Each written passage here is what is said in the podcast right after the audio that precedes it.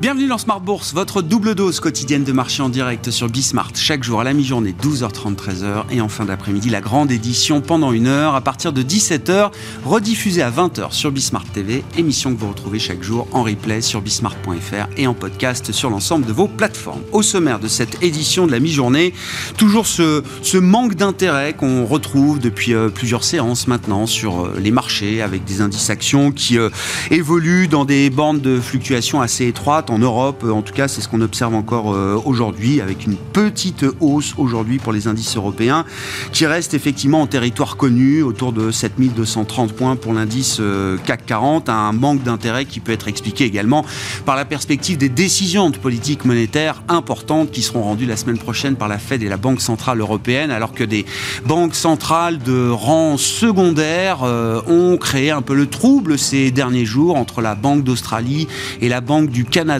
qui avaient tenté d'installer une pause dans leur euh, réglage de politique monétaire et qui se voient euh, contraintes d'en sortir avec de nouveaux ajustements des taux à la hausse. Évidemment, ces éléments-là ont encore un peu perturbé peut-être les investisseurs sur les marchés obligataires avec l'idée d'une pause qui reste euh, quand même une tentative plus qu'autre chose à ce stade. Les communications de la Fed et de la BCE sont donc attendues la semaine prochaine sur ce plan-là, sur le plan des statistiques économiques, la zone euro dans son ensemble aura finalement traversé l'hiver un petit peu en dessous du niveau de flottaison avec des révisions de PIB qui montrent une contraction légère de l'économie de la zone euro, des économies de la zone euro dans leur ensemble au premier trimestre, une révision euh, à moins 0,1% après déjà une légère contraction de moins 0,1% au quatrième trimestre. Derrière cette révision et ce PIB négatif euh, en zone euro au premier trimestre, il faut quand même euh, noter le poids majeur des révisions à la baisse pour l'économie allemande, hein, qui a enchaîné deux trimestres consécutifs de contraction, moins 0,5 et moins 0,3, et puis la variation exceptionnelle également du PIB irlandais. Non pas que l'économie irlandaise pèse très lourd dans le PIB de la zone euro, mais la variation est quand même spectaculaire, liée essentiellement à la volatilité des recettes fiscales concernant l'Irlande. L'Irlande qui avait vu son PIB accuser une baisse de plus de de 4,5% au premier trimestre et euh, la zone euro se retrouve donc avec euh, un trimestre de légère contraction au premier trimestre qui ne change pas euh, globalement la lecture macroéconomique qu'on peut faire de la, la dynamique en zone euro en ce début d'année 2023. Nous parlerons des marchés et de stratégie d'investissement bien sûr dans cette demi-heure avec nos deux invités à suivre. Nouran Charer, directeur de la gestion de Monsartis et Jean-Jacques Oana, consultant indépendant et membre de la FinTech, membre du board de de la fintech AI for Alpha.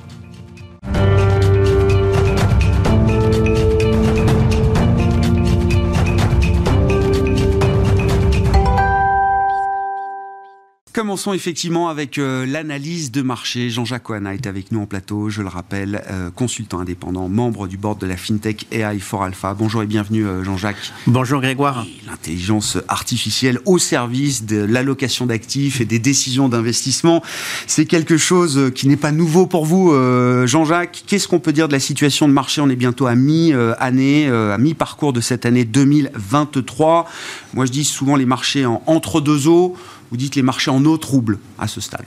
Oui, euh, c'est l'expression que je retiens parce que euh, il me semble qu'en fait on a un, environnement euh, macroéconomique qui est assez confus finalement et qui est reflété par l'appréciation contradictoire de la conjoncture aussi par les banquiers centraux qui aussi très rapidement entre pauses monétaires euh, et, lutte et priorité à la lutte contre l'inflation. On l'a vu hier avec la Banque du Canada qui remonte ses taux à 4,75.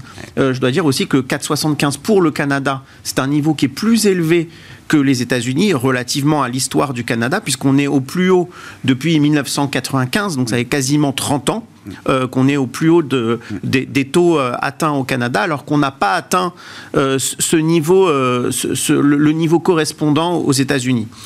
Euh, euh, ensuite, on a eu la même appréciation euh, de la banque australienne quelques jours auparavant.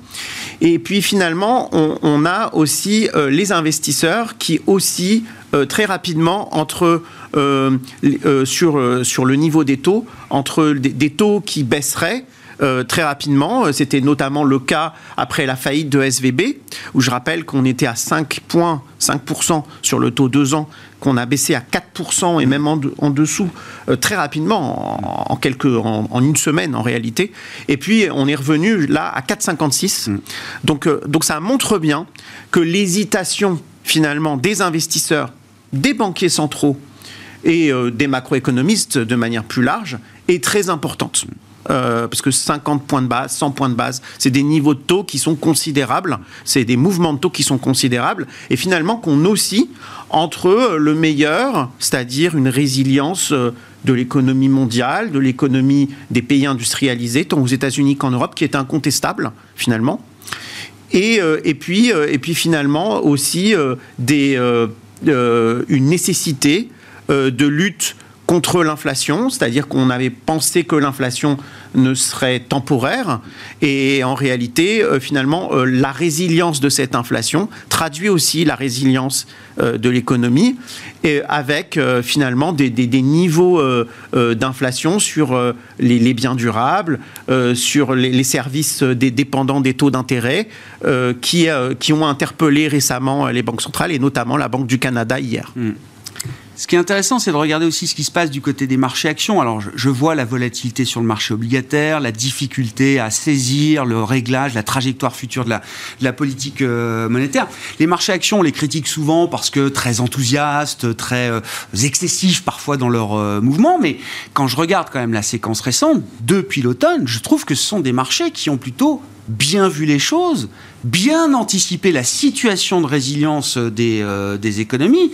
Le rebond commence euh, fin septembre, début octobre hein, pour les marchés actions quand le monde est noyé dans un narratif plus pessimiste que, que jamais, Jean-Jacques. Alors, c'est vrai, c'est en grande partie euh, vérifié, puisque euh, en fait finalement on peut dire que les marchés européens avaient très bien anticipé euh, cette résilience, et c'était nous l'avions, ah nous en avions parlé. le risque à la hausse. Voilà, avant, avant l'année 2023.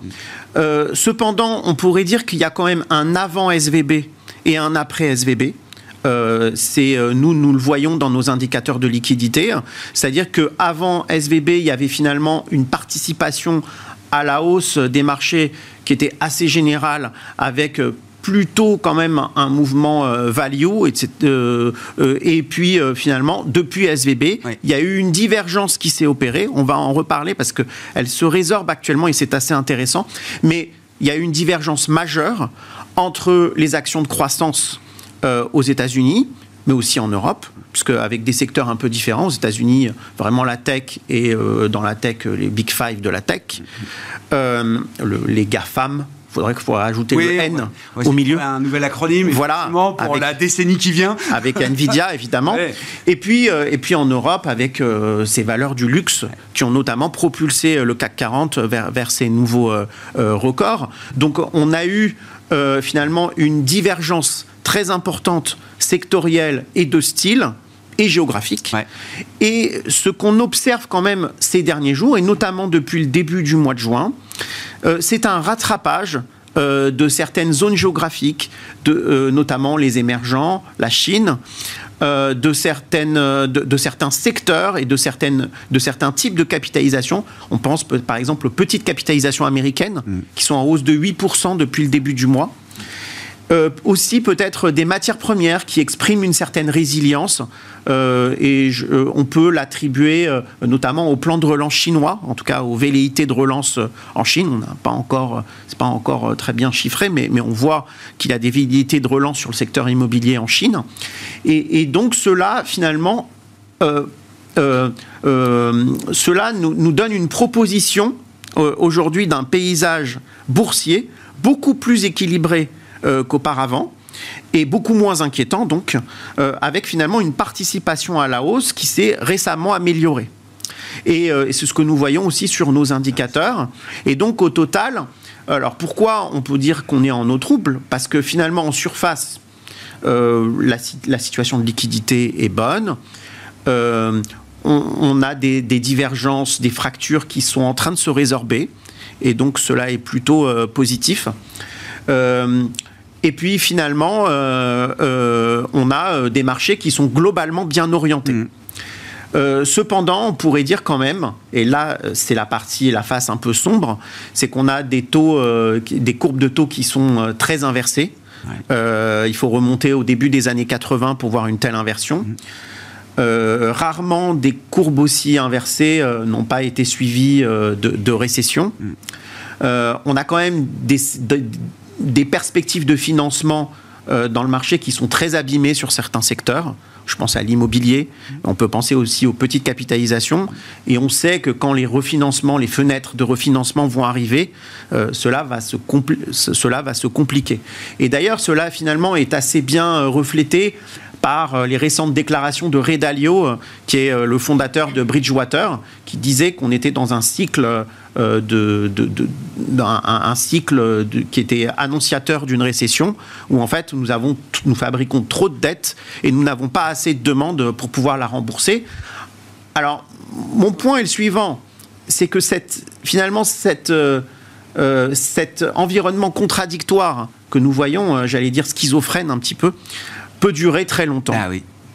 Ah peut durer très longtemps. Ah et donc, en, tant qu'allocataire d'actifs et en tant que, que, gestionnaire, en réalité, euh, euh, les gestionnaires sont confrontés à une sorte de, finalement, une, de, à une sorte de velléité, à une nécessité de participer à l'environnement euh, boursier plus favorable. On l'a vu au Japon, euh, avec euh, finalement une, une hausse euh, très très soutenue des actions japonaises sur les dernières semaines. On l'a vu sur le Nasdaq. Et désormais, peut-être qu'on peut le voir sur d'autres segments. Intéressant. À voir. Et donc, quelque part, finalement, les gestionnaires d'actifs dansent sur un volcan. Mm. Ils savent qu'on a un volcan, qu'on a des risques importants de récession, peut-être de crise financière, qu'SVB n'était peut-être euh, finalement la faillite de SVB n'était peut-être qu'une première alerte euh, parmi d'autres euh, qui seront qui seront potentiels puisque puisque en fait le problème de financement des banques notamment des petites banques américaines n'est pas réglé. Les taux vont peut-être augmenter. Le paradoxe c'est que finalement plus cet environnement j'allais dire, d'euphorie boursière ou de euh, euh, perdure, et plus finalement les taux peuvent monter, et plus cela finalement hypothèque les, hypothèses, enfin la, stabilité financière à moyen terme, et cela finalement pourrait accroître la probabilité de, de, nouvelles alertes de crise euh, similaire à SVB. Euh, et, donc, euh, voilà le, finalement le, paradoxe. Ouais. Plus la Fed ira haut dans ses, hausses de taux, si jamais peut-être que les mouvements ne sont pas terminés, plus le, risque de, récession, enfin d'une récession forte, plus l'amplitude de la récession risque d'être important. Oui, et de la future crise financière, tout simplement parce que en fait cette hausse de taux euh, qui, maintenant euh, perdure mm. et, s'établit dans la durée, et finalement on voit très bien que le scénario des marchés de dire que euh, les banques centrales allaient très vite renverser cette hausse de taux par des baisses l'année prochaine ou même en cours d'année, c'était le, scénario de début d'année.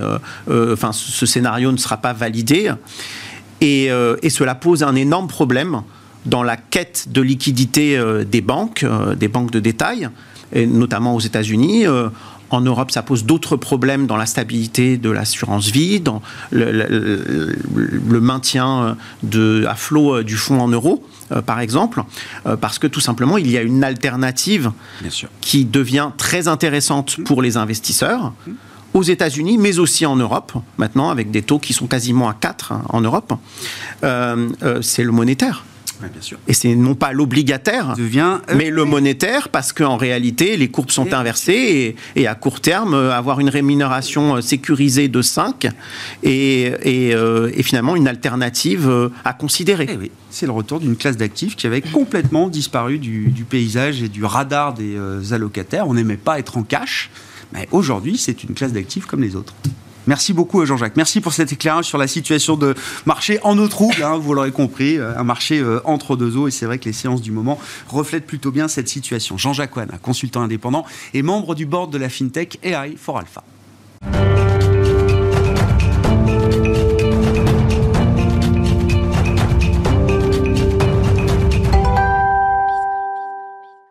Reprenons, poursuivons la discussion sur le terrain des marchés avec Nouran Charer, qui est à nos côtés également, directeur de la gestion de Mansartis. Bonjour Nouran. Bonjour Merci beaucoup d'être là. commentaire dans le sillage de l'analyse que nous propose euh, Jean-Jacques. Euh, effectivement, moi j'aime bien l'idée.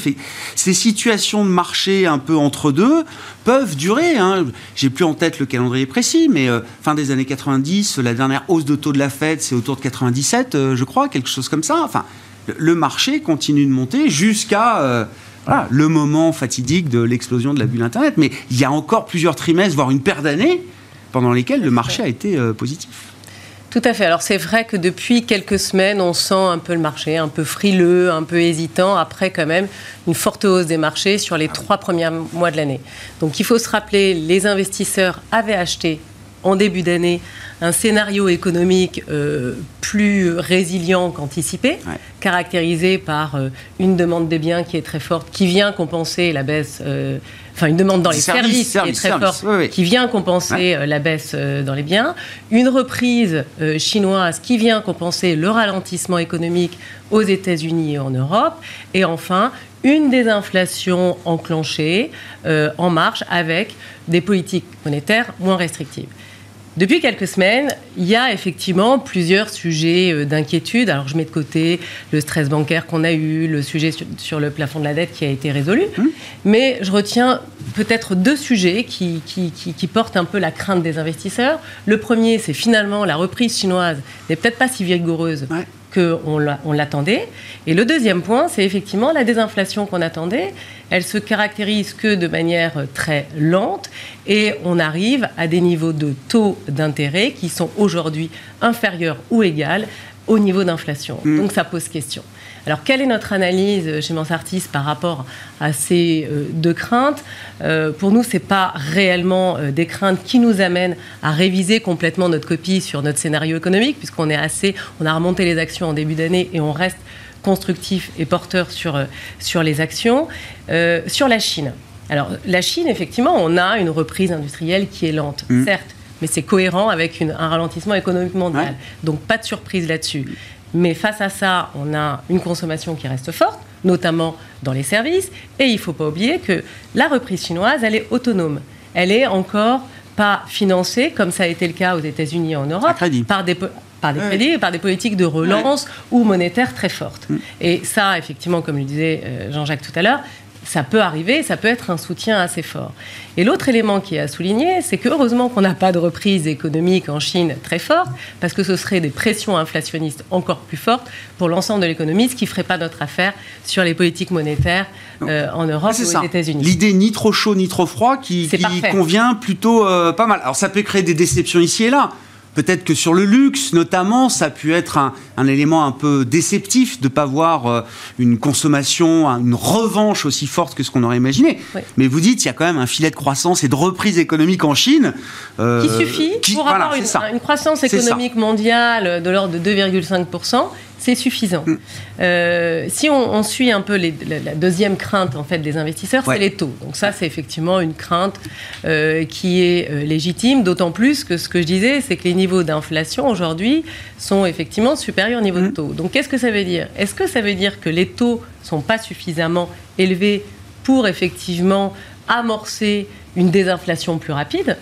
Alors nous, on ne pense pas. Pourquoi? Parce que ces niveaux de taux sont sans compter l'impact euh, direct des, du quantitative tightening. Ah, bien sûr. Donc du QT, qui équivaut finalement à 30 à 90 points de base de hausse des taux. Et c'est sans compter non plus l'impact du crédit crunch ou du ralentissement du crédit qu'on a eu lié en fait au stress bancaire, qui effectivement euh, met des niveaux de taux euh, pas facialement plus élevés, mais qui restreignent en fait le crédit et qui ralentissent. La chaîne de crédit se durcit. Tout à fait. Donc finalement, ces niveaux de taux sont il nous semble cohérent aujourd'hui pour euh, faire face à l'inflation, qui est en train d'ailleurs de... On considère que euh, la désinflation et la baisse de l'inflation, notamment corps, a été assez lente, très très lente sur la première partie de l'année.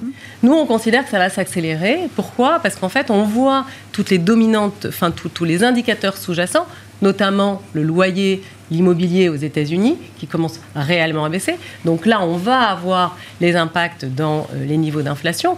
Et en Europe, on l'a vu, hein, on, a, on a commencé à le voir récemment avec les chiffres d'inflation en zone euro, mais euh, les, les, les, les, effets de diffusion de la mmh. baisse des prix de l'énergie euh, commencent à se faire ressentir. Donc on est dans un environnement qui, pour nous, est plutôt euh, propice. Qui reste, qui reste favorable. Oui, d'autant plus que finalement, on se plaint de cette désinflation qui met un peu de temps, mais il ne faut pas oublier ah. que la désinflation, c'est pas bon pour les bah entreprises. Et que des niveaux d'inflation trop faibles, c'est pas bon. Donc aujourd'hui, on est sur une désinflation qui va s'accélérer, mais avec des niveaux d'inflation qui, mm. somme toute, permet aux entreprises de maintenir leurs prix, avec des baisses des prix des intrants, donc en fait avec un effet sur les marges et sur la soutenabilité des marges mmh. qui est plutôt intéressant. Il faut supporter le coût du travail, enfin l'augmentation des salaires, etc. tout, ne baisse pas non plus. Hein, tout à fait. Les, salaires euh, augmentent. Oui, oui. Euh, donc, euh, donc, et sans compter non plus que les taux d'intérêt réels aujourd'hui sont pas très élevés parce qu'on a ces niveaux d'inflation qui sont qui restent un petit peu élevés.